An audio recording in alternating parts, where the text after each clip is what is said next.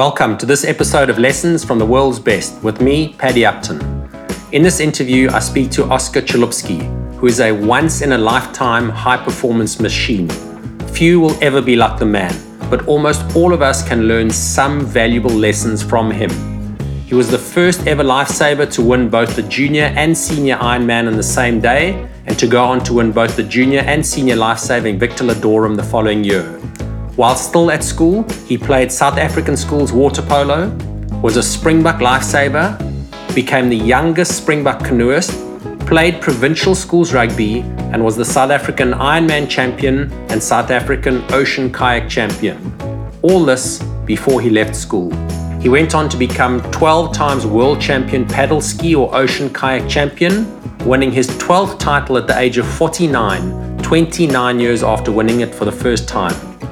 He accomplished all this as an amateur athlete, during which time he worked full time, including building successful businesses. In the year South Africa was banned from participation due to apartheid policies, he took up golf and a year later had a scratch handicap. If you're a golfer, stick around to hear his formula for doing this. On the 25th of November 2019, and at the age of 56, he was diagnosed with multiple myeloma and given four to six months to live. Today, he is still running, swimming, kayaking, working, and competing against the world's best, while taking his cancer, plus a more recent diagnosis of skin cancer, head on, with a smile on his face and a glass of wine in his hand. What Oscar has accomplished is not too far off superhuman, but how he went about doing this leaves plenty of clues and lessons for you and I to get a little bit better at whatever it is that is important to us. This is one hell of a conversation with Oscar Chalupsky on lessons from the world's best. Jumping straight in, um, really awesome to to have you on the, the show, Oscar. Quite a few. Um, I've been wanting to talk to you for a long time after meeting you 20 odd years ago. A number of listeners have been following your story and said, please get Oscar on the show. So it's awesome that I'm chatting to you. Um, whereabouts are you at the moment in the world? Thanks, Paddy. Yeah, I'm in Durban, uh, and I just witnessed. I actually flew in the day after the devastation. They've lost 300 lives here because of the floods, and uh, we drove up to Hilton yesterday and saw all the devastation, all the landslides, and it was it's amazing how many people have been affected. So. At least the weather's sunny today, so hopefully the, the rescuers and people will get in there and start clearing all the debris and all the mud. The beaches are everything's chocolate brown and terrible. But that yeah. happens in life. Eh? Sure. So we'll get to that. Um, Oscar, going straight back to your, you had the most incredible sort of during school and after school, multiple sports South African champion or Springbok colours. I was actually trying to read them all and make a note. Just talk us briefly through the four or five sports I think you played for South Africa or with the SA champ when you were younger. Yeah, so so my, my whole thing started when I was 15. I was actually racing a guy. I won the junior and senior Ironman at 15. That was the first time in the in the history of the sport. Uh, and then three months later, a guy called Grant Kenny, Australia, did the same thing.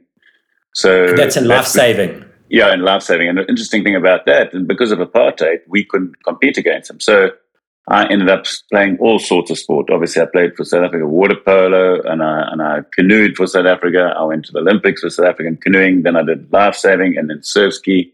And I played all sports, and then I played for Natal rugby, schools rugby, because I didn't carry on after that. And so my life's been one sport to another, and I've done every sport. You know, I even started when I was young. I was a cricketer. You see, so I did everything. My father never pushed me in, although he's the top uh, paddler in South Africa at the time, coming out of Germany. So I did so many sports, played tennis competently, and then took up golf when I was banned from paddling. Yeah. So that's a story in itself. So what what what what was it that got you to be so successful in so many sports at a young age? I mean, obviously you had talent, but they say talent talent is not enough. What got you to be so successful in so many different sports? There's obviously some extra ingredient beyond talent that you must have brought to the equation. Yeah, I mean, I think the first thing is it all started when uh, I was doing. I was going to. My father. I wanted a, a, racing bike, so my father. obviously, we weren't uh, very uh, wealthy, so he said um, the only way you can get a racing bike is if you win Nipper Ironman, which is under 14, Nipper Ironman, which is swimming, board, and surf skis and running yeah. in between. And from that day, it sort of changed my life because it, there I suddenly had a goal to win this Nip, South African Nipper Ironman champs. And I actually lost the Natal one and then realized, she, I better start training. Because the reason why I was so successful as well is that I was a lot bigger than most people. But as you said before, is that it, I became very determined to win. And, and, and obviously, it, it took a lot of uh, effort to train hard. And I realized, and my father never pushed us to train, but all he would say, listen, I'm going training at six o'clock. We're leaving at six o'clock to go swimming in the Westfield pool. You better be awake at six. Otherwise, he just left. He never worried. So he went to all the best coaches and, and did all that. But my psyche, once I'd won the junior and senior, I mean, the junior Nipper Ironman, I really kept on going from that day. So from age 13, I went in sort of stratosphere of training. I always made sure that I trained, I, I thought better than most people. And, and that was the, the sort of the catalyst was winning a little thing like a Nipper Ironman. And from then, I was just always determined to win, and I always tried to win. And you ended up in your career most you spend most of your time in a canoe or kayak paddling. How did you choose between all these different sports that you were so successful at? What made paddling pop out?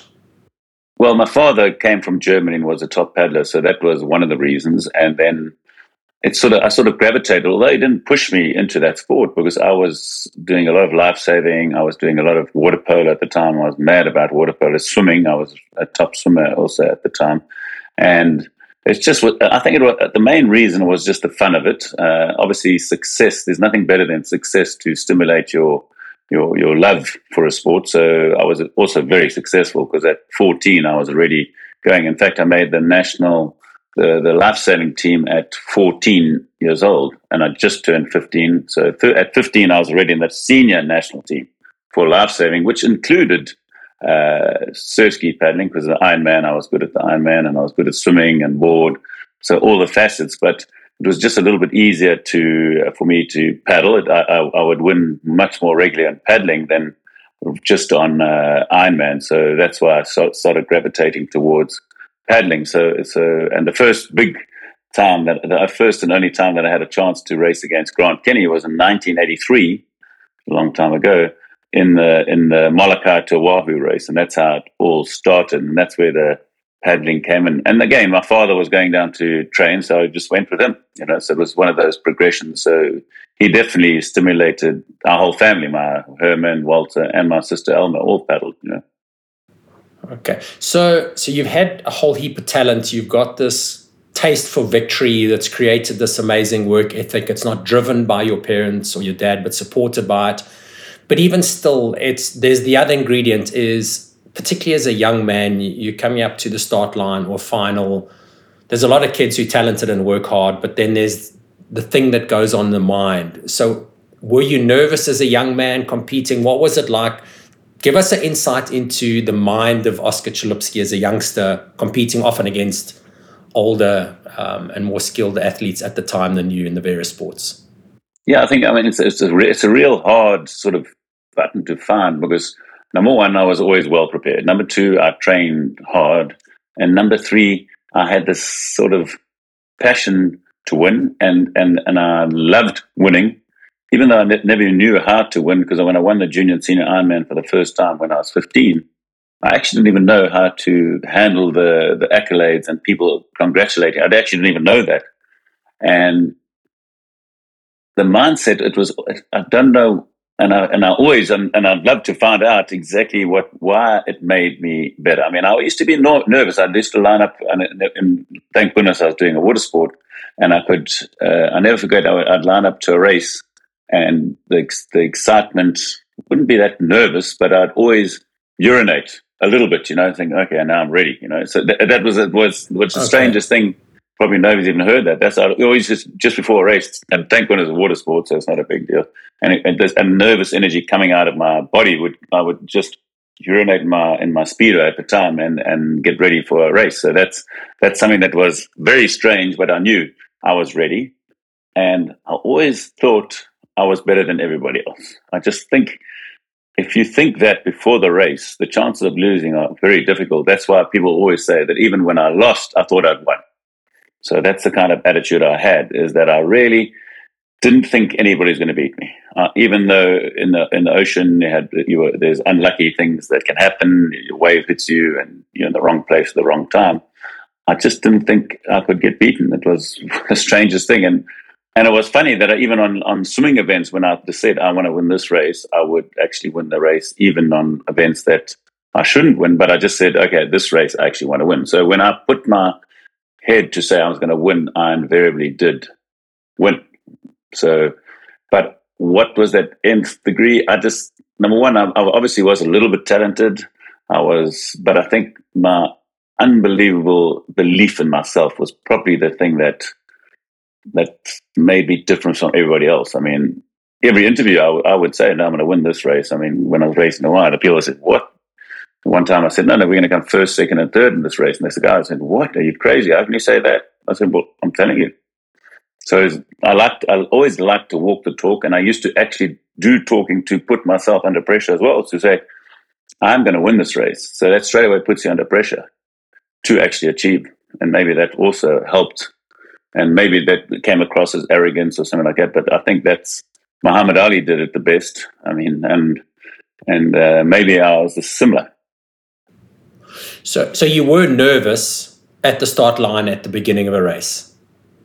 So you are normal. I had to be nervous. I, uh, I was sort of nervous, but like a nervous confidence, you know. So it was a difficult. It was a different to most people, you know, where where I don't know if I, I, mean a lot of people say, "Oh, I'm nervous. I can't sleep the night before." I didn't have any of that kind of stuff. Uh, just on the race day, uh, I was on the race on that race because I used to race so many times. You know, it's probably like a dog. They always seem to have enough urine to wee on a pole. You know, even if there's twenty poles.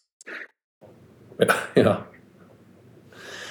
So in, in, modern day sports psychology, there's the language is don't focus on the result, focus on the process um, and be in the moment. And the better you do that, the better chance of the results happening. So you wanted to win, you believed you could win what was your mind? I mean, do you know even what was going on in your mind? What were your thoughts while you were actually in the race and competing? Because theoretically, according to popular sports psychology, you can't be thinking about the finish line when you at the start, like at the Molokai, you 52. The fi- the finish line is 52 kilometers away. You have to be in the race moment by moment for the duration. What goes on in your mind or went on your mind during a race? Yeah, I mean, you're 100% right. I mean, you have to focus on like the start and make sure, okay.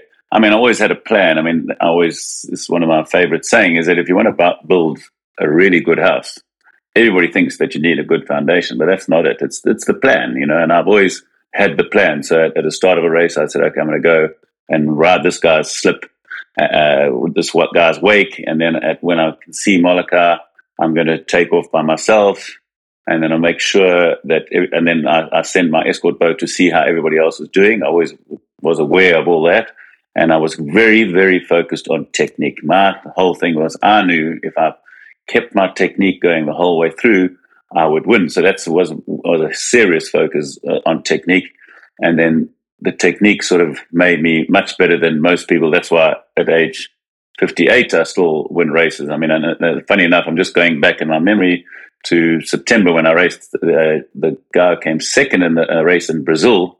He was 28 and I was 58, and I was wondering how it went. I mean, number one, I wasn't as fit as I should be because I just finished some chemo, but my mindset was, and, and it's amazing. And when I came towards the end, I was lying in third place on the first day, and I said, "Hey, you've got to kill it." And and I thought I was. This is the strange thing. I thought I was was in second place. I thought when I overtook this guy, I'd be in front. So I killed myself, overtook him, and then when I got to the beach, there was somebody there before me who beat me by one and a half minutes, which is like a stunning thing to happen to me. I, normally, I know, okay, this is the last guy. That's why I killed myself, and I think I also can push myself to the ultimate, to the limit as well, much harder than most people. Even though I wasn't that fit, I killed myself to overtook him, overtook him, and when I overtook the guy who I thought was winning, uh, uh, I carried on pushing hard because it's a four day race and I wanted to get some time on him. And when I came to the beach, there was somebody there. I couldn't believe it. So that was a bit of a disappointment. But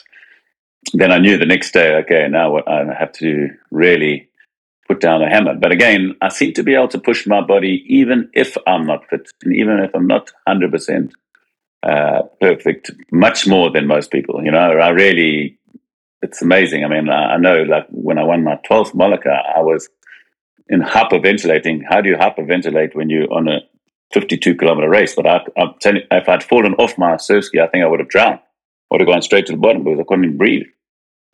So that's how hard I pushed myself and I still, as I say, focus on technique because I think that's uh, some old some old guy like me can actually beat youngsters because I'm always thinking of technique and I don't I don't regress into bad technique and and and bad breathing and and, and making my heart rate go through the roof. So I'm very technical because I've got all the things. So that's also something that I'm also different. I'm always watching my heart rate, my speeds, and all this stuff. And I only have two Garmin uh, GPSs on, one for direction and when I'm going to finish, and I've got speed, heart rate, time, distance. I'm what I'm I'm monitoring everything. So I'm really am focused on how to win and anything that's going to make me win. You know, and I think the technique is one of the most important things as well. Okay, I mean, and that that makes a whole lot of sense now that you say this. So you number one, you say you're really, really well prepared, which I always talk about. If if, if you want to do well in an exam, you have to study the whole book. Uh, you've got a lot of confidence. You, you put the peg in the sand saying you're going to win, which puts pressure on yourself. But you have a very clear and meticulous, detailed plan that you're following, which keeps you in the moment, in the race. And I was actually listening to another podcast you gave last night just on a canoeing show, just in preparation for this. And I was in, you were talking about technique and particularly downwinds and the amount of detail that you were going into it made a whole lot of sense that you really are present moment to moment. And if you do each moment exceptionally well, the chance of winning is great. We've mentioned the Molokai, just a lot of our listeners initially aren't necessarily going to be paddlers. So you're 12 times champion, and that's sort of probably one of the biggest races in the world, the Molokai. Just tell us what what is the Molokai briefly. Just give us a snapshot for those who well, don't know. Well, the Molokai was started uh, in uh, 90, it was uh, I was in the fifth Molokai, which was in 1983. And it's from the island of Molokai, a small little island, the closest island to Oahu. It's uh, 52 kilometers from, from Oahu, where Honolulu, where most people, where Tom Selleck was and Magnum PI was based in, on Oahu. And it's a leper colony in, in Molokai. And the wind blows, and, and the Kaiwi Channel, which is the, called the Channel of Bones, it sort of funnels the whole uh, uh, Pacific Ocean through this, this Kaiwi Channel which makes big waves and big wind, and, and it's known for wrecking ships in the old days and, and canoes and things like that. But funny enough, I like that stuff. So that's the race has been going. A guy called Dale Adams was the first guy to cross the channel a, on, a, on a surf ski, and then the first winner.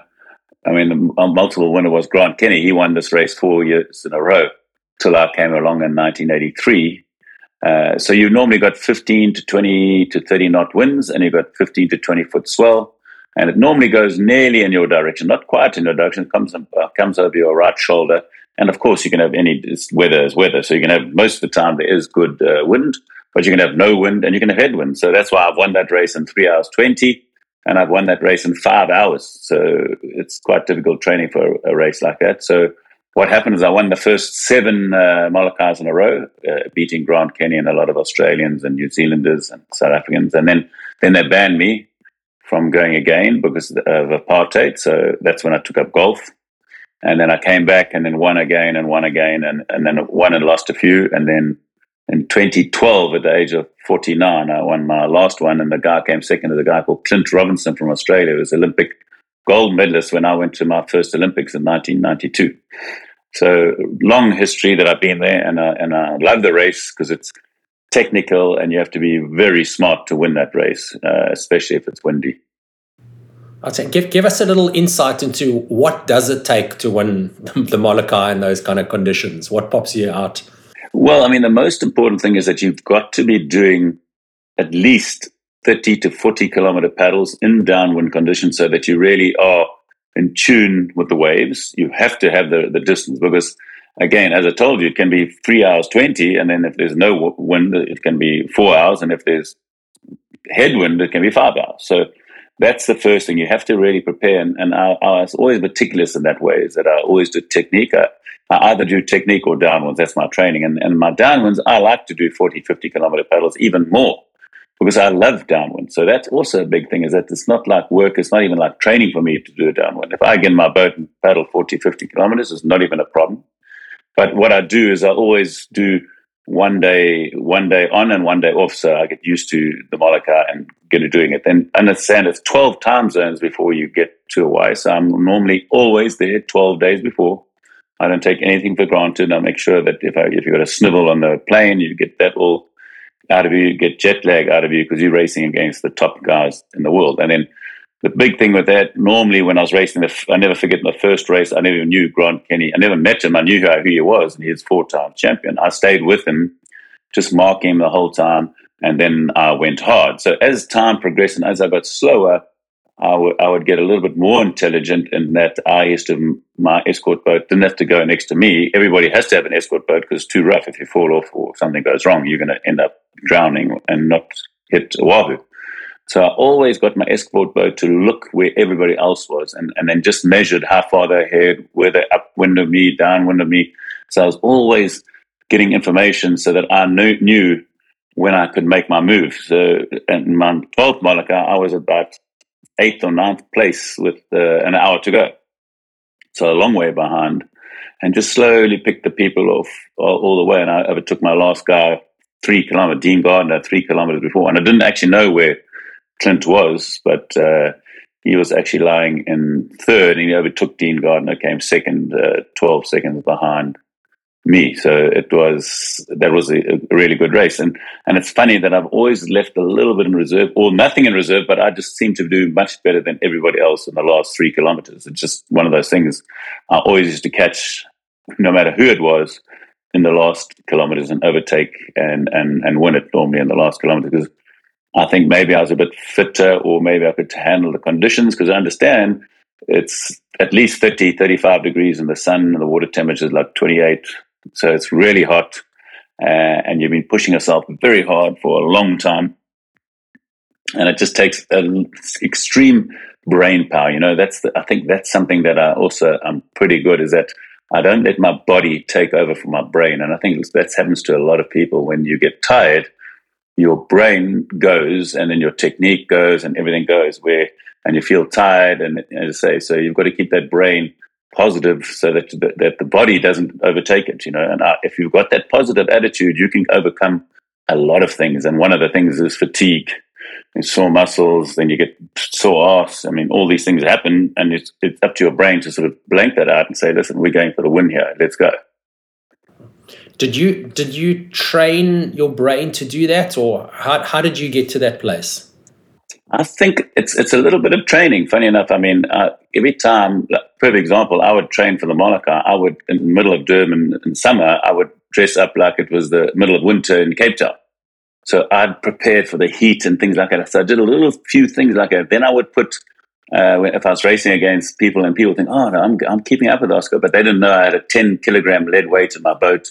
I would always do things so that I would keep up with them, and they would be they'd feel they're fairly close. But what would happen was was I was under big duress. My body was I was overheating. I had a heavy boat, and I would keep up to those people, and I sort of trained myself. Like like people can't believe it when I in, in the races in the in the Guadeloupe race, which is also 50 kilometers, and it's 35 to 40 degrees in the sun and the water temperature is 30, I take no water. They can't believe it.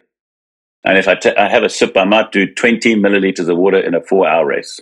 Nothing. And I, and I know I've just sort of trained my, trained my brain. I don't need water. My body's got everything, you know, and also race fasted, which is also an interesting thing. I mean, those are all those things have sort of changed over time, how I've, how I've made my body sort of uh, really, I ha- when you're this age, you have to have every slight advantage on the on the youngsters, you know. And, the, and these are all the small things, and then when I tell them, they can't believe it, you know. So, so you were doing all of this stuff back in the eighties, through the nineties, early two thousands, canoeing and, and kayaking and open ocean stuff, it wasn't professional. There wasn't a whole lot of science. Where were you? How scientific was the sport, and were you? And where did talk to us? I mean, those are the questions to ask. I know you're very close to Tim Noakes through all the years, and I wonder if stuff comes from there. But it sounds your preparation sounds incredible for a relatively amateur, smaller sport. Yeah. So so uh, obviously, when I played uh, rugby, I realized what in a different league I was. So it was funny that I wasn't playing rugby, and in matric, I was getting the shits with all the people getting all the accolades at the schools playing rugby. And I said, oh, and I was sitting there, my standard nine, uh, the year before my last year, and I said to some mates that I said, oh, I think I'm going to play in the Natal schools. Now, our school, Westville Boys had never even been had a, a, single player playing for Natal schools, and I said, I'm going to play in Natal school. I didn't say I would play first year. I said Natal school. And then I realized when I was training, and no matter what, who the guys I was playing with, I was much fitter than everybody else. And again, I think it comes back to what I said earlier on is that if you're so much fitter, your brain's so much smarter, so you become smart. So that's why I was always a smart rugby player, smart water polo player, because I understand when you are shutting down, when you're shutting down, your brain's the thing that goes, and that's what what people uh, what happens to people losing races. That's that showed me, and and I saw how unscientific the rugby players were at the time because nobody was getting paid, and I was really really scientific. I knew how to sleep well. I knew how to do all those kind of things, and and I read lots of books. So Tim Noakes came along, and I think 1980 already, and said. Um, when I when I raced a race uh, uh, the last day of the PE London, I had no water for six hours. They said, "Oh, you've got to be dehydrated. Let's see, take his body temperature," and it was all perfect. And that's where he started developing this book called Waterlogged. And so from that young age, I already knew that carbo loading didn't work for me. I knew that I wanted to make sure that everything was the same as like when I'm training. And and I and I used to train a lot. I mean, make no mistake, I was like a four thirty in the morning, train till eight o'clock, work all day, train the evenings, weekends, big days, you know. So this is the interesting thing, and, and maybe that's why I'm so good is that I never ever was a full time athlete. I always worked. I had to support a family, and I was unlucky that I picked the family that wanted to spend a lot of money, so to actually earn big money. I couldn't be like eating post toasties, you know. So they they they like the Gucci shoes and things like that. So I actually had to do well at my work which I did, and I started several good companies. But I was definitely a bit cleverer than most in everything I did. I, I just knew, like in '92 when I got beaten in the Olympics, I changed my technique and I went to my technique, and now my technique. Slowly, the people around the world realize, oh, Oscar's thought about this more than anybody else. So when I'm in a training paddle, not only I'm thinking how fast I'm going to be and, and how my water intake, but I'm thinking how can I get faster and how can I help other people, which I, I, I, love doing. So I think I was more scientific than most people. And as I say, 2006, the first ever Garmin watch came out. And from that day, I've documented every single paddle I've done, every run, every swim, everything gets documented. And I take that information and see how I'll do it. Like now, I never used to do gym. I used to do a specific gym now. And then I've said, okay, well, now as I get older, I feel I'm losing at the beginning of the race. I lose too much time at the beginning of the race and I catch everybody even at this age at 59.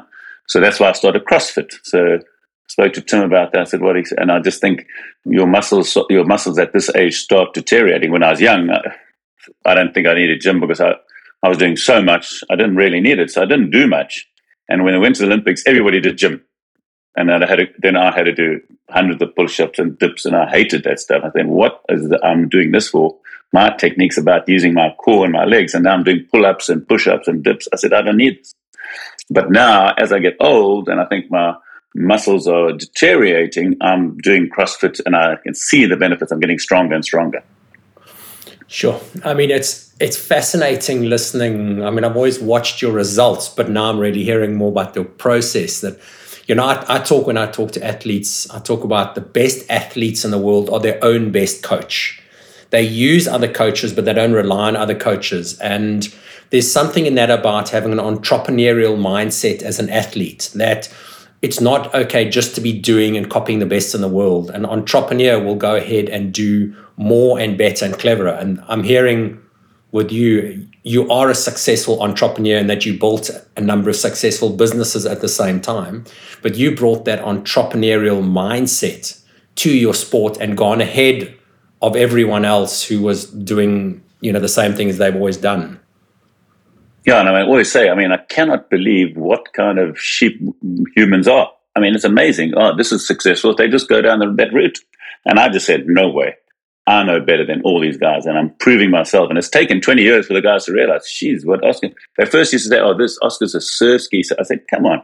I beat, I never forget, I was 44 years old, and the current world marathon uh, champion was Hank McGregor.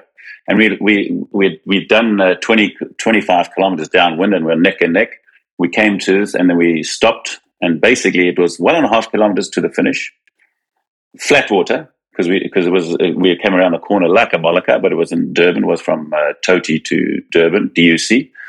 Turn around the corner at my 44. Remember, you're over the hill at 44, and I'm ra- racing him. He's 30, 30, 29, 30. So he's in this prime. He's just world marathon champs. On the flat water, I beat him by one minute and one and a half minutes. The people, people got so upset. The, his mother actually threw a punch at me said, she couldn't believe that this 44 year old has been beat her son who's in her prime she must have thought I was something strange, you know. And that difference is is that number one, I prepared my route to finish, and number two, my technique I know is better than most people because otherwise, because I'm not stronger than him, I'm much older than him. I have much more fun. I still have a look. I drink much more than him. That's guaranteed because he doesn't even drink once in a blue moon. So I have fun. So that's why everything I do is a lot of fun. I mean, I do burn the candle at both ends because because I have fun, but I'm not but not that badly because I, I, I still do focus. When I had I had a, um, what do you with those things uh, atrial fibrillation, they said no more drinking before race. So I've stopped drinking before race. But before race, I would just have a few beers and things like that. Now, two days before a major race, I won't drink just to save my heart, you know. But again, it's all scientific. I work. I, I, I actually knew about this uh, ketogenic diet about six months before Tim started even I knew about it because the doctor told me, and then it made so much sense to me. I said, "Oh, okay." So that's how I started. A guy called Eric Borgness, who's a radiologist, told me about it. I think in 2010 already. So long time before it was like the the common thing to do. So these are all the things I did. The doc. So going back to my diet as well, I also read lots of things and I tried things. I was vegetarian. I did Haas drinking carbs, and I did Noakes's carb things. So, but I I used to work it out myself. What is actually best for me? So in in trying to figure all this stuff out and bringing this what I, in my language is entrepreneurial mindset to your sport and putting lead weights in the boat and dressing in, in Durban, dressing up in warm clothing to mimic, you must have done some pretty crazy or uh, things that, that didn't work that people must have looked at you and thought, geez, this oak is nuts. I mean, is Nearly like that, that I mean, you can imagine I come to Durban in the middle of summer and I'm dressed like if it's the middle of winter. I always say, listen, I hope the weather that you're expecting doesn't come here because my gosh, it's bad. And let me tell you, it happened the other day. It was not long, right? Three years ago, I was tra- I trained in a full wetsuit in the middle of summer in Portugal and gets 30 degrees. And I, I was going for a 40K paddle. And after 25Ks, that was it. Body shut down. Phoned my wife, came to shore, and these things happen. These things happen, but I still know that was the right thing because when I race against all these guys, I seem to, I mean, people that was also another thing which is very difficult, for, different from me and everybody, is that I trained average. And the reason why I trained average, I normally like, I never forget there was one Springbok trial for paddling, and, and the guys were training with me, and I'd already done a session. Then I'd go with them, and I'd be struggling to keep up with them. And then come the race, I'd win by a mile. So that's why they, they all, everybody thought. No, no, no, Oscar must be on drugs. This is unbelievable. I was beating him. I mean, there's a there's a nice race report from a guy, Daryl Bartha. He was like, again, he's also 10 or 15 years younger than me. He said, I beat Oscar all the time in training, and uh, but in the race, he beats me every time. What is this? And that's also something that is very different. I mean, people get close to me in training, but in the race, it's like day and night. And it's just, and, and, and even my son, my son was beating me at paddling. How's this? My son was beating me at paddling when I trained. I couldn't even stay with him. Come the race, I beat him by five minutes. I said, What's going on? What happened?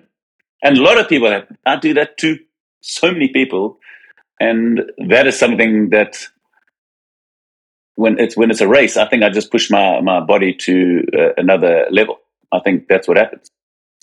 How do you explain that? It's it's, it's one of those things that, that is that I'm so different. I mean, like when people say, and, it, and it actually makes me cross. I, I never forget uh, when when um, when the guys got selected for the this current Tokyo uh, Olympic Games, and were, I said, "Why are you guys going to the Olympic Games?" No, no, you know, it's being there. I said, "What? Going there? I'm not interested in going there." Like when I went to the Olympic Games, I was so mad that I didn't get it. I'll go there for gold. I, they said, "Oh, it was a very nice experience." I said, "I'm not interested for the experience. I'm there to win."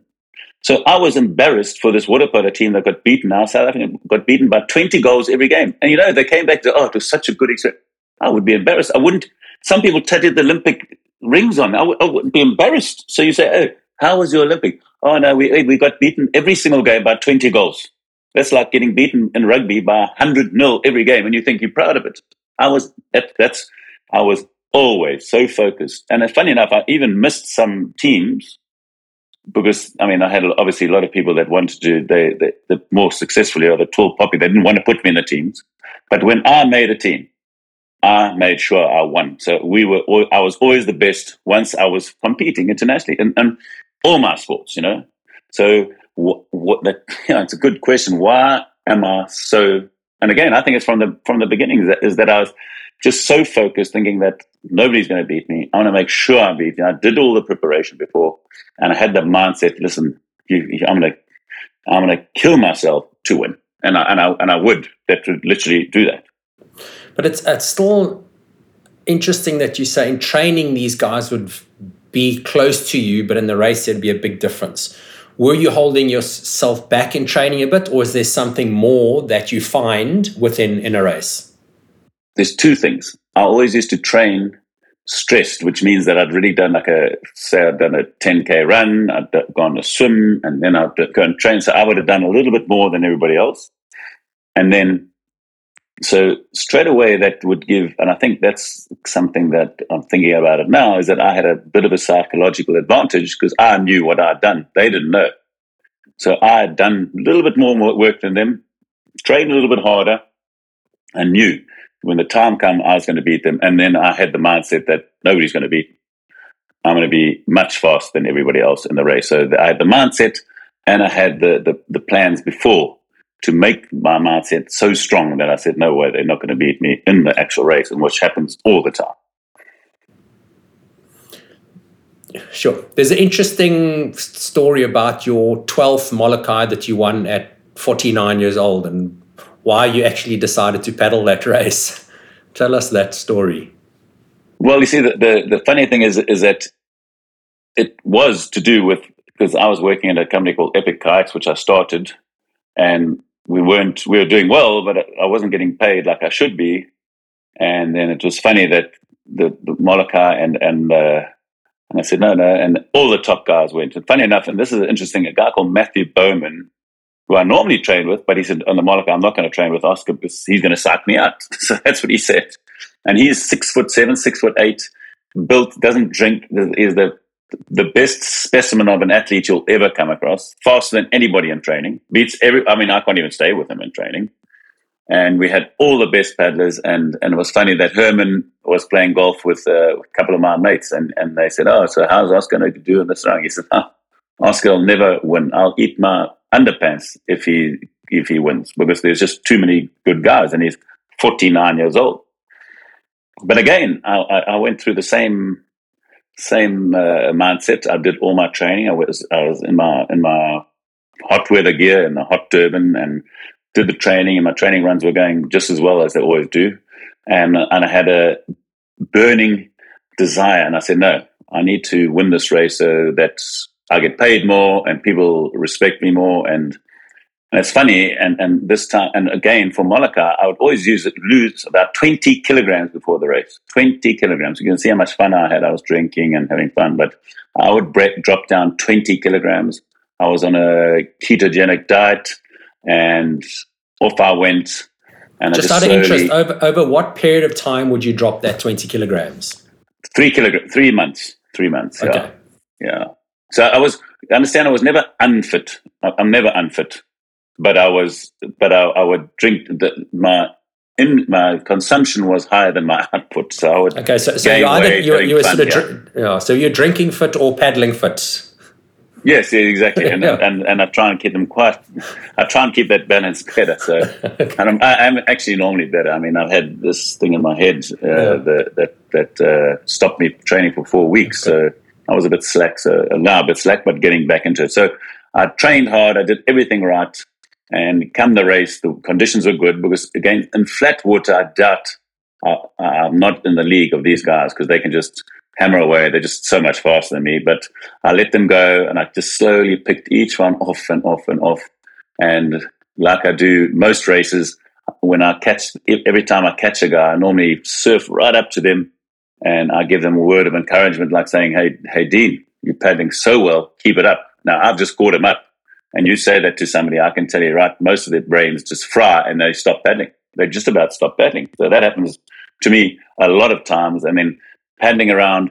So I, around the corner uh, at Hawaii Kai, and I'm paddling into the wind, and then and I see I'm winning, and nobody's going to beat me at the last thing. But it's funny that, and especially Dean Gardner, who was who had won uh, nine Molokai, he was when he's behind me. He's not a good flat water paddler. I'm not the best, but um, still went to the Olympics and pretty fast. But he was wasn't going to catch me, so I was paddling quite comfortably because I'm winning. I can't see anybody behind me, and then I, my escort boat shot. Oscar, watch out! And there comes Clint Robinson, double Olympic gold and silver, and all these, and obviously 12 years younger. And off I'm, and I look around, and there he's there he's coming, but he didn't manage to catch me, and I and I won my 12th by about I think 12 or 14 seconds over three hours 23. And an interesting thing, he had won two in a row. So Clint had won two in a row. I wasn't there. He won two in a row, and then I came along and broke his uh, hat trick attempt and he broke his record that he did the year before. So he went very hard. So did I. And uh, again, it just shows you you put your mind to it, no matter what age you are, I think you can do it. And that's why I love racing and I love training. So that's it's not it's it's not training for me because I just love it so much. You know, I just I enjoy it and I enjoy the it's and you can ask anybody. I like racing all the time. I mean, I race my GPS to beat it. I, I race everything, everything I do, no matter what sport it is. I try and win golf, anything. T- t- tiddlywinks, table tennis, snooker. I did it all at the at the top level. You know. I want to just jump back to a period that you mentioned earlier. You when you were banned through apartheid, you took a year off and you played golf. You started the year. What was your handicap when you started that year, or started playing golf that year? Oh, oh my handicap was non I was probably like a thirty-six handicap. Okay, hadn't played the game at, at the, all. And at the end of the year, your handicap was scratch scratch. So, how did you go, not having played golf, you didn't have an obvious talent for golf. How do you go from a non golfer to scratch in one year? Give us the secrets. So, the, the first secret, the reason why I did it, number one, I was banned from paddling. And number two, I thought, geez, these golfers earn a lot of money. You know, when I won a race, I won a bottle of wine. These guys winning 10 and 20 and 30,000 dollars. I thought, what the hell? I think I must take this sport up because then I can actually be professional. I don't have to work if I get good at this sport. So, first thing I did, and I think this is in life, you've got to take these things into consideration. First thing, I got a coach. The most important, I got two coaches. One that would wake up because I and understand I was working full time. I was at that time I was working for Sanlam and I was the top PPS agent, so it's Professional Provident Society. And I would get to the golf course. It's pitch dark at Royal Durban, never get forget, at 4.30 a.m. It's dark. And the only thing I could do, because the pro said the best way to get to scratch this fast is have a good short game. So that's, I took it to Eid, short game. So I'd get there early in the morning. The only thing open was one floodlight on a bunker, and all I did was stay in that bunker, in that bunker till it got light. And then once it got light, I practiced slightly longer chips up to 100 meters and when I got more light, and I did that every single day. You know, so my coach, one of my coaches Gary Roscoe. He'd, I'd say, come uh, play with me early in the morning, and I would wake him up even at a big night and say, hey, we're going 4.30, 4.30 every day. So I used to go from 4.30 to 8, 8 o'clock in my office, work till 5 o'clock, uh, doing insurance, and then come back and train again. And on weekends, I used to do 12 to 16 hours a day on a Saturday or Sunday. So play 18 holes, carry on practicing. I got so good, and I'll never forget. I was even took Derek James. I took him on on the short game, and Ernie Els on the short game because that's how good my short game got. My short game was unbelievable. In fact, the worst thing about it was that my long game wasn't actually that good. It's funny, and, and, and even with all my, I'm actually I play now. When I um, when I had my cancer, they they said no, you're not allowed to play golf. So for two years, I didn't play. When I came back, I was really good. My long game's getting better, and I just got better and better and better. But in those times, I put a lot of time into it, effort and practice. You know, and I've always got this saying, uh, "Practice makes perfect," and I say that's absolute rubbish practice makes permanent. So if you don't have a good coach to make sure that practice makes perfect with a perfect technique and with a perfect swing, that's what happens. So I did that. And it's funny, at the end of the year when I was playing, I was playing with a guy called Graham Beck that all South Africans know. They drink his champagne. And when I played with him and I shot like one or two over at Royal Cape, he said, Okay, Oscar, this is this is what I want to do for you. And I remember he's one of the wealthiest guys in the world. He said, Oscar, I will pay for you your wife Claire, and your son Luke to go to David Leadbetter, the best coach in the world, for one year, guaranteed. You just come and shoot under par at Clovelly Country Club. And funny enough, just before the, the I was going to play with him to to shoot this round, his mother died, and then all bets were off. So I didn't become a pro. So Tiger and uh, Ernie are very lucky, you know. but again, and again, and that's that's the funny thing. If I'd become yeah. a pro, I, I just look and Tiger probably is a, sim- a similar kind of guy to me, where I just think I'm going to be the best in the world. There's no way, and if it, I'll do whatever it takes to do that, you know. So I would be the eight. If I was doing a full time sport, I would be doing ten or twelve hours a day practicing. I would easily done that, you know. So that's the kind of mindset I have on any sport, you know. So, so and then can you believe that was in 1990? I, was, I won from 83 to 90. Then 91, I got the call. Hey, my friend Pierre Strydom uh, said, Oscar, we're going to the Olympics. And again, I was fat and lazy, just playing golf all the time, didn't paddle anything. And uh, so we're going to the Olympics. I said, don't worry, I'll make the team, don't worry. And, and exactly, I went back from golf, back to paddling, and made the Olympic team to go to Barcelona. So it wasn't something you wanted to carry on playing golf, the fact that you went back to paddling? No, you see, the thing is, I realized that I wasn't and again, a lot of people talk you out of it. I understand that. A lot of people are like, "Oh no, you can never do it." And I mean, I, and I know, and I just knew Olympics was Olympic was in my in my. Uh, my father tried to go to the Olympics. He didn't go because he was also banned from being South African. He didn't go, and then I, I said, okay, well, I might as well go to the Olympics, and I did, you know. And again, I wanted to go to the Olympics not to go to the Olympics. I wanted to go to the Olympics to win gold medals. I didn't. I never go there just to compete. So and then I realized, and I still keep playing golf and always play around between five and 10. And if I practice a little bit, I go quickly down to five or six handicaps. I'm comfortable on the, on the golf course still, you know, and I love my golf. I love my golf. Uh, I like playing it a lot, but it's just, it's a lot of, lot of things that I do. So it's quite difficult, you know, so at the moment, the currently now when I get back to Portugal, I normally do, I swim six times a week. I paddle seven times a week. I do CrossFit three times a week I cycle three times a week and run three times a week. So you can imagine there's quite a lot of time that I'm doing. So I haven't got that much time for golf, you know, and, and, and I just do it for fun and I and I can hold my own, you know. Uh, just how how did that that ninety two Olympics go for you? No, we I was in a K four. I mean, I, I, was by the time the Olympic trials, I was probably first or second. The the, the and the guy who got the thousand K one slot was Mark Perrow. He actually died in a, in a aeroplane crash about a year ago. Uh, but he got that slot, and then we were also in the K4 together, and we made the semifinals. That was it, and we were way off the mark. Which that's I said, no way, I'm not going to be so far off the mark ever again. You know, so it, it, again, I was sort of the team leader of the whole of the South African team, basically the the the, the representative for all the athletes at the. So I met Nelson Mandela, and uh, and I was always in the meetings and things like that. So that was fun, and and but it wasn't fun getting beaten in, in, a, in a kayak in the K4, and and we were quite a way off. We were about four or five seconds off on a three minute twenty, yeah, three oh six uh, thousand meter K4. So very disappointing. But again, you can imagine we only trained for basically one year. Yeah. So loads and loads of success in different places. If you sort of go back in your sort of first 50 years, were there any significant disappointments or upsets that you needed to navigate and deal with? You know, it's a funny thing. The only one that actually comes to mind is is I was at Westville Boys High, standard nine. By standard nine, I was in the national team. I'd really played. I was playing South African schools water polo, standard eight, nine, and ten. Natal schools water polo, and and this is senior uh, Natal schools and standard six, seven, eight. And I was and I, I was going, destined to be in the first team rugby, and I was playing tennis. And I did all these things, and everybody said, "Okay, Oscar's a shoot a, a sure thing for head boy or or vice head, or you know, at least a prefect." I was not. I was nothing. I didn't get. I didn't make the make the grade. You know, so which was which was very strange for me, and it's one of the and for me to talk about it now at age 59, you can see that was probably the biggest disappointment, but it's also the biggest lesson. Then I said, okay, you can't do anything about it. I couldn't do anything about it.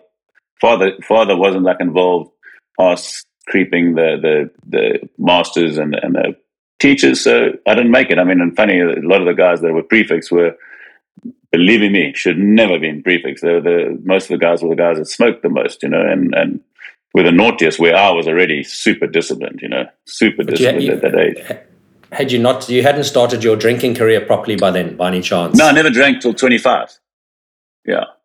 Good teetotaler till 25 and so it was funny that the people used to say oh, come on oscar drink when i was in the water polo team. Again i was the youngest. I was i was like 13 14 and the next guy's 25 you know so i was the youngest and they always hey come on drink and i never drank till 25 you know so and my wife always says i married i didn't marry a drinker i never married a golfer and i've got all these things now Okay. Bad. okay, and then the the story that obviously we most people know now. A couple of years back, you had the back pain for a long time, and then eventually got to a place where you discovered your current medical condition. Just talk to us. I mean, it, yeah, so it's, it's funny enough. It's such an easy date to remember. It was the 25th of November. I had my MRI, and I asked the radiologist what is going on my MRI, MRI? I couldn't even lie down for the whole MRI. I had to come out three or four times because uh, that's how much pain I was in. And she just pointed out that he has a tumor in your spine. So, and then when I got the news, it was on the 25th of November, 2019. Um, you've got cancer, and this is a secondary cancer. You've got four to six months. That's what I can get. Well, I can guarantee you that. So, and that was the day before my wife's 60th birthday, which I'd organized a, a, a, very special getaway with some friends, just took other couples to a place called Six Sense on the Douro Valley, like a seven star hotel.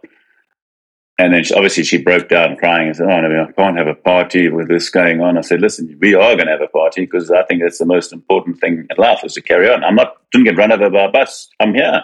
And I, believe me, I'm feeling healthy and I was feeling healthy, but at least I knew. And and and then I phoned my Eric Borgness, the same guy who put me on a keto, keto, ketogenic diet. He said, no, he says, you, and I said, I'm going back to South Africa in December. He said, no, you must get back a little bit sooner than that. Go tomorrow, the next day, because this is serious and surround yourself with support.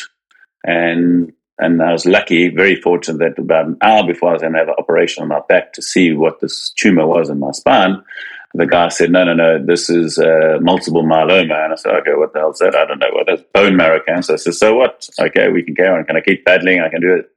No, no, there's a little bit of admin here. So first thing I did is do radi- radiation into my into my my tumor, which reduced it. I was on morphine the whole time. And on the 25th of December, they'd radiated it enough so that it shrunk enough so I wasn't pushing on my spinal cord. And then I was pain free. And I went straight off the the morphine again. So I'm not sort of addictive. I, I think I might be addicted to winning races, but I'm never addicted to beer or wine. I can. I also have always normally do in the first of March. I have one month of no drinking, so I do that as well. So I'm I'm not one of those addicted things. So then I had chemo for six months every week for two and a half hours. That that was quite tough through COVID.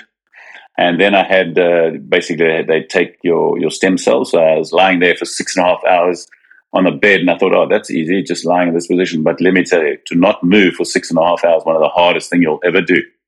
And the worst thing is, I, I didn't realize how long it's going to take to to harvest my stem cell stem cells. And you're on a centrifugal, so with the blood running through your whole body into the centrifugal, getting the stem cells. I needed a wee, and now what I do?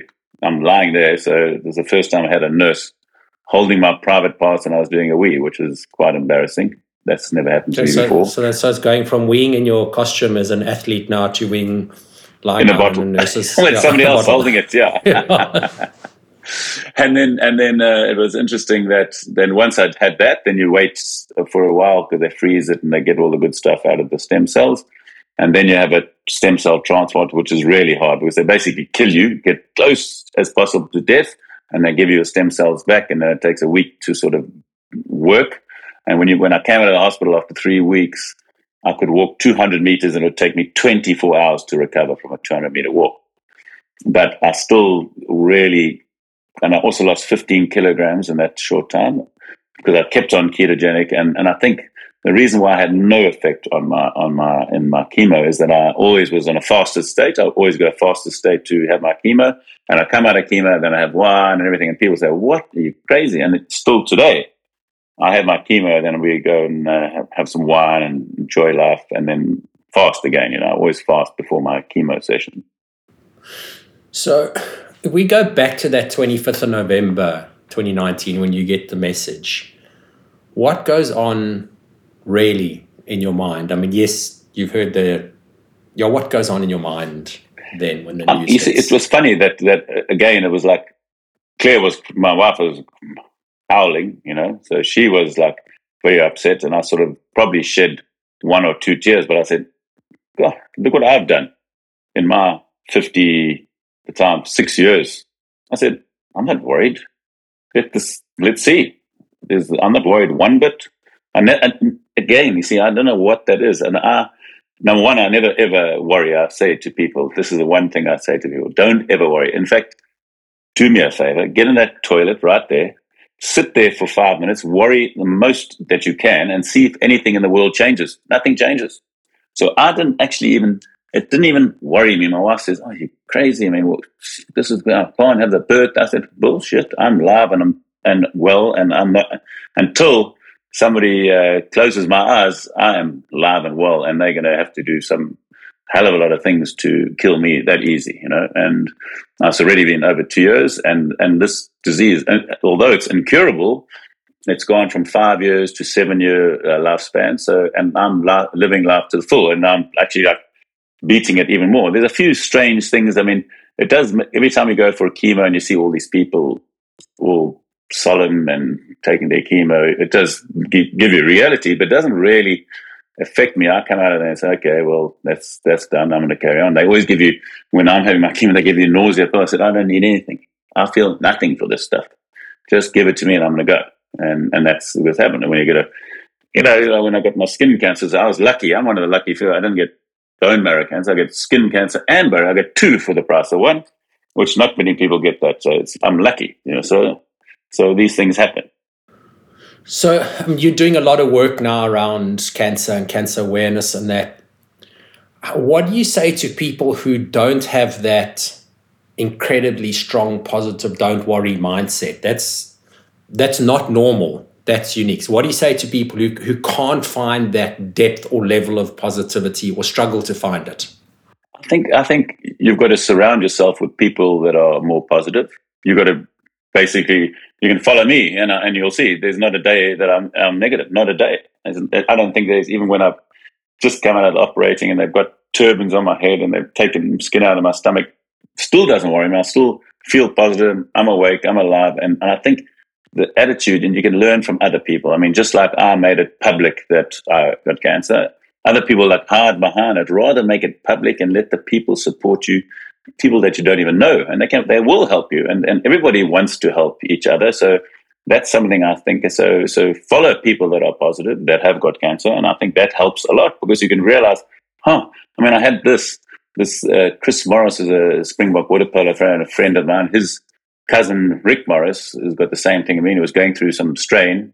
He sent him the sent sent a clip of my video paddling uh, with cancer, and he and it just like changed his life. He says, "Oh, you can't believe how positive he is now. He's just changed by just me giving him a, a sort of a lecture and saying, listen, you're alive, keep strong and, and have a strong mindset. And you can train yourself to have a strong mindset. And I, and I believe, and, and at the end of the day, all you need is a coach like me and, and like you, because that's what it takes. I mean, I'm, to be the best, I never woke up, I, ne- I, I never woke up being the most motivated person in the world. Never, I mean, woke up. Never was born the most motivated person in the world. I trained myself to be that, and I got coaches and people help me, but I did it myself to change your attitude. And I think people must change their attitude. And if they change their attitude, they'll reap the rewards. They'll reap the benefits. I know that.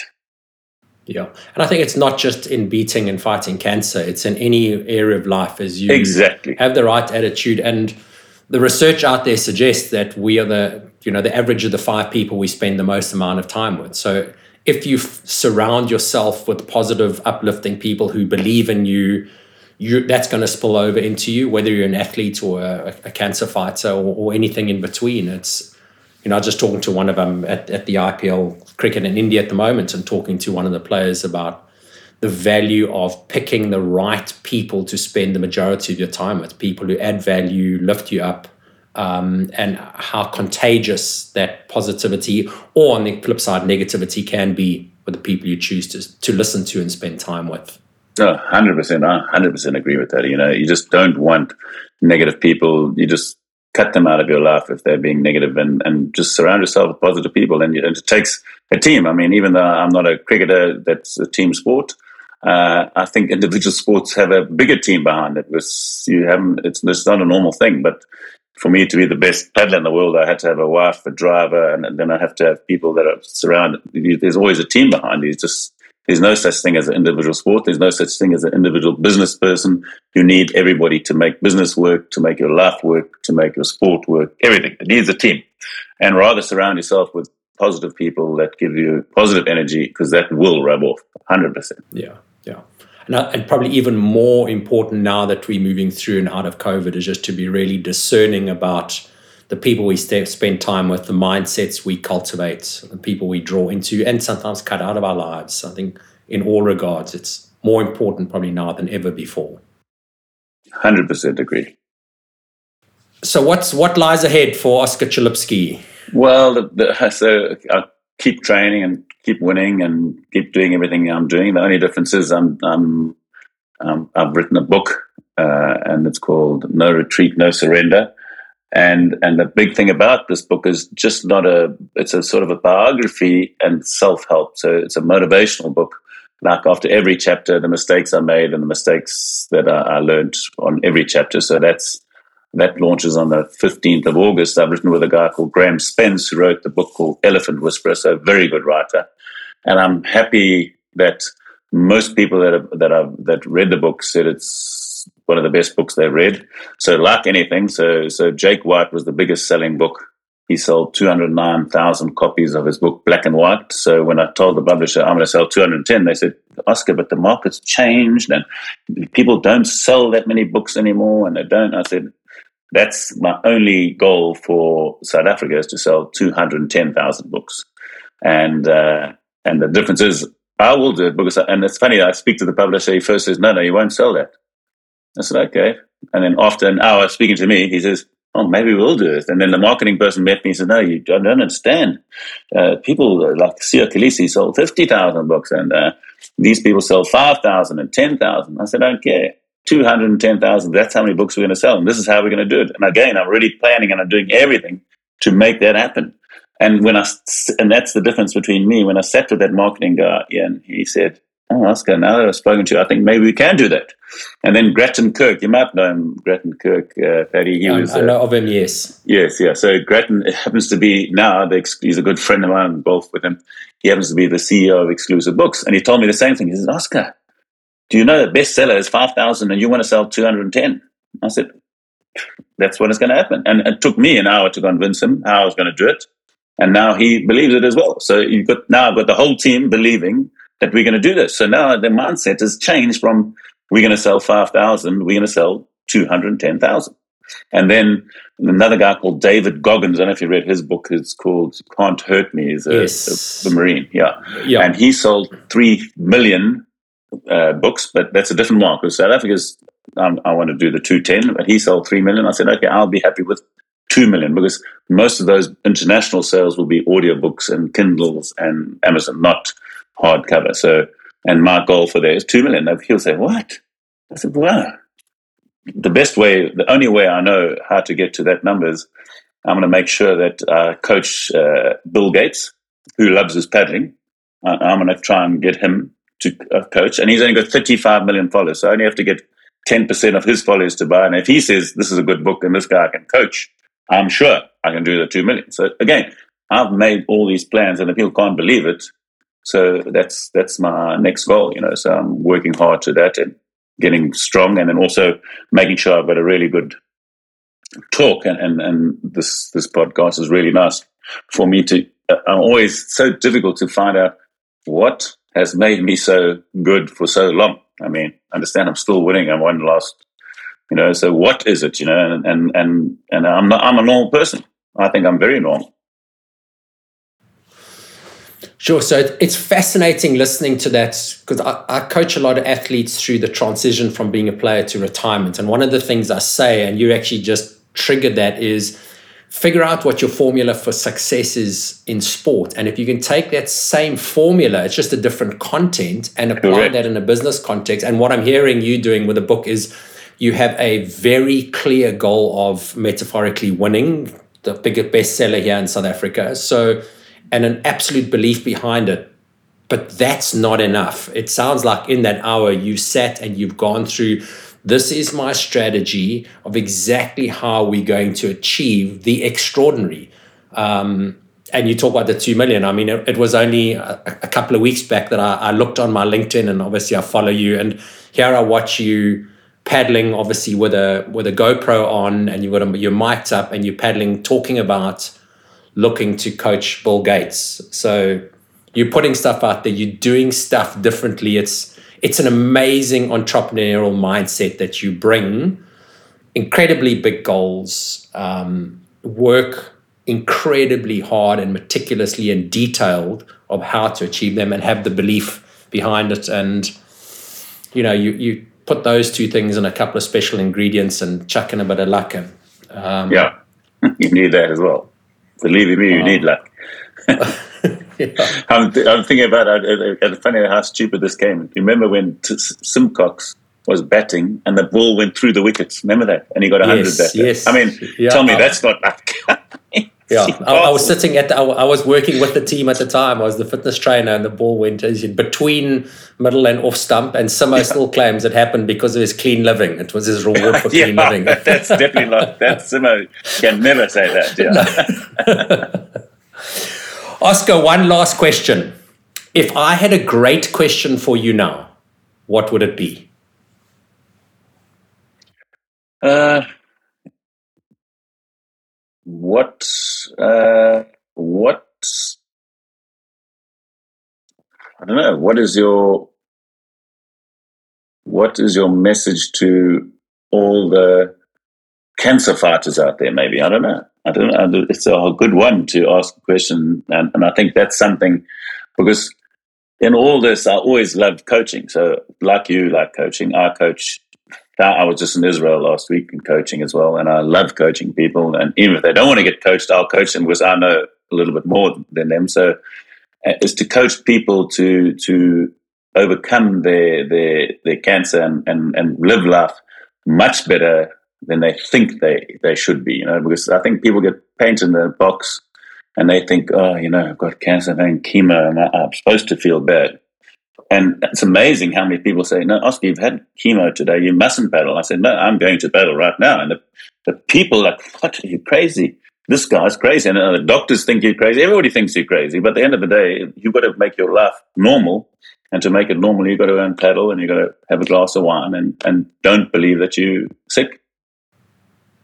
Okay, so that that would be your message to people battling cancer.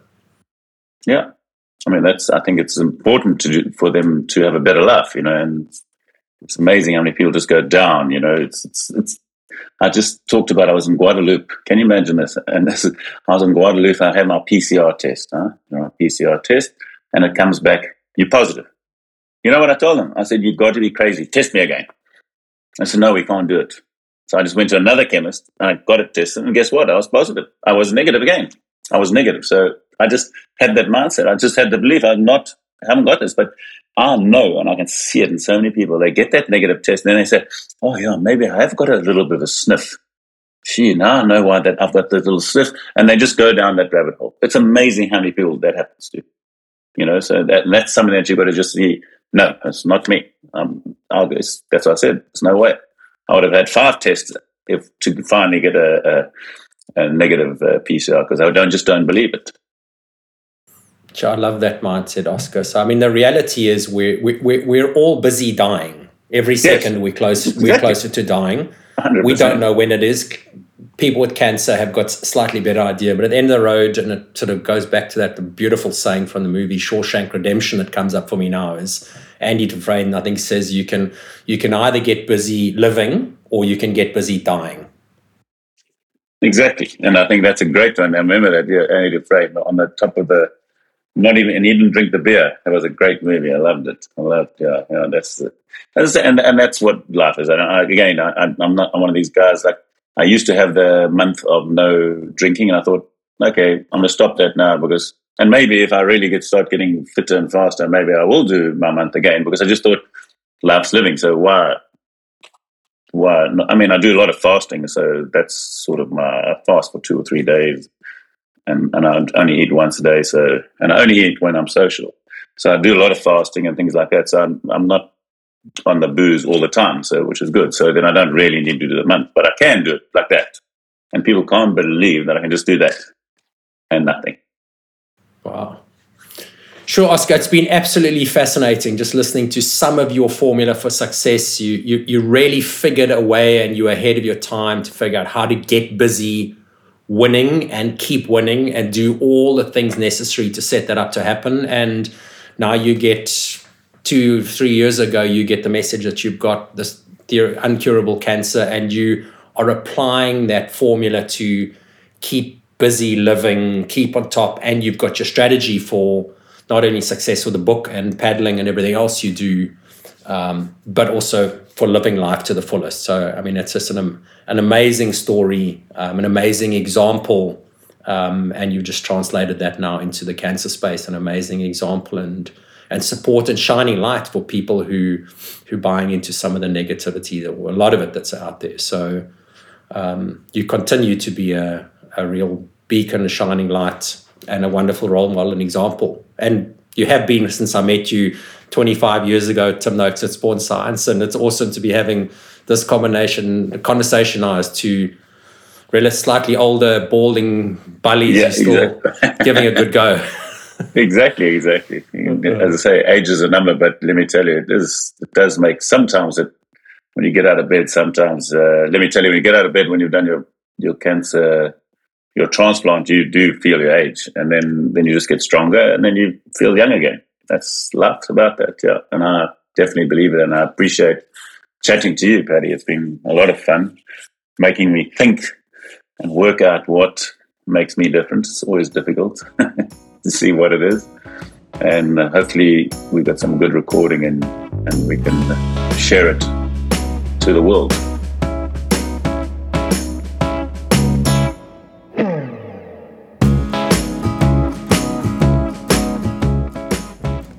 I did say that Oscar is not far off being superhuman. For my part, I left the conversation having decoded some of his lessons from success, specifically how he sets audacious yet achievable goals, then plans and prepares excellently, is genuinely entrepreneurial and is thinking about performance, not just doing what everyone else is doing, but seeking to do more and be smarter. And then in competition time, being acutely focused in each moment on the detail of the task at hand. It's been said that performance is about being fully present and focused in each moment of competition. That's where the saying, focus on the process and let the result look after itself, comes from. Oscar's level of planning and attention to detail requires his mind to be fully present on executing the task required of him. This formula for success of plan, prepare, focus, and execute is universal. It's just that Oscar goes above and beyond the ordinary to absolutely nail these, not just in the water, but in the game of life and in the face of his so called life threatening cancer. Thanks again, Oscar, for being so generous with your time and sharing, and to you, the audience, for offering your valuable time to listen into our conversation. See you in two weeks' time for the next episode of Lessons from the World's Best.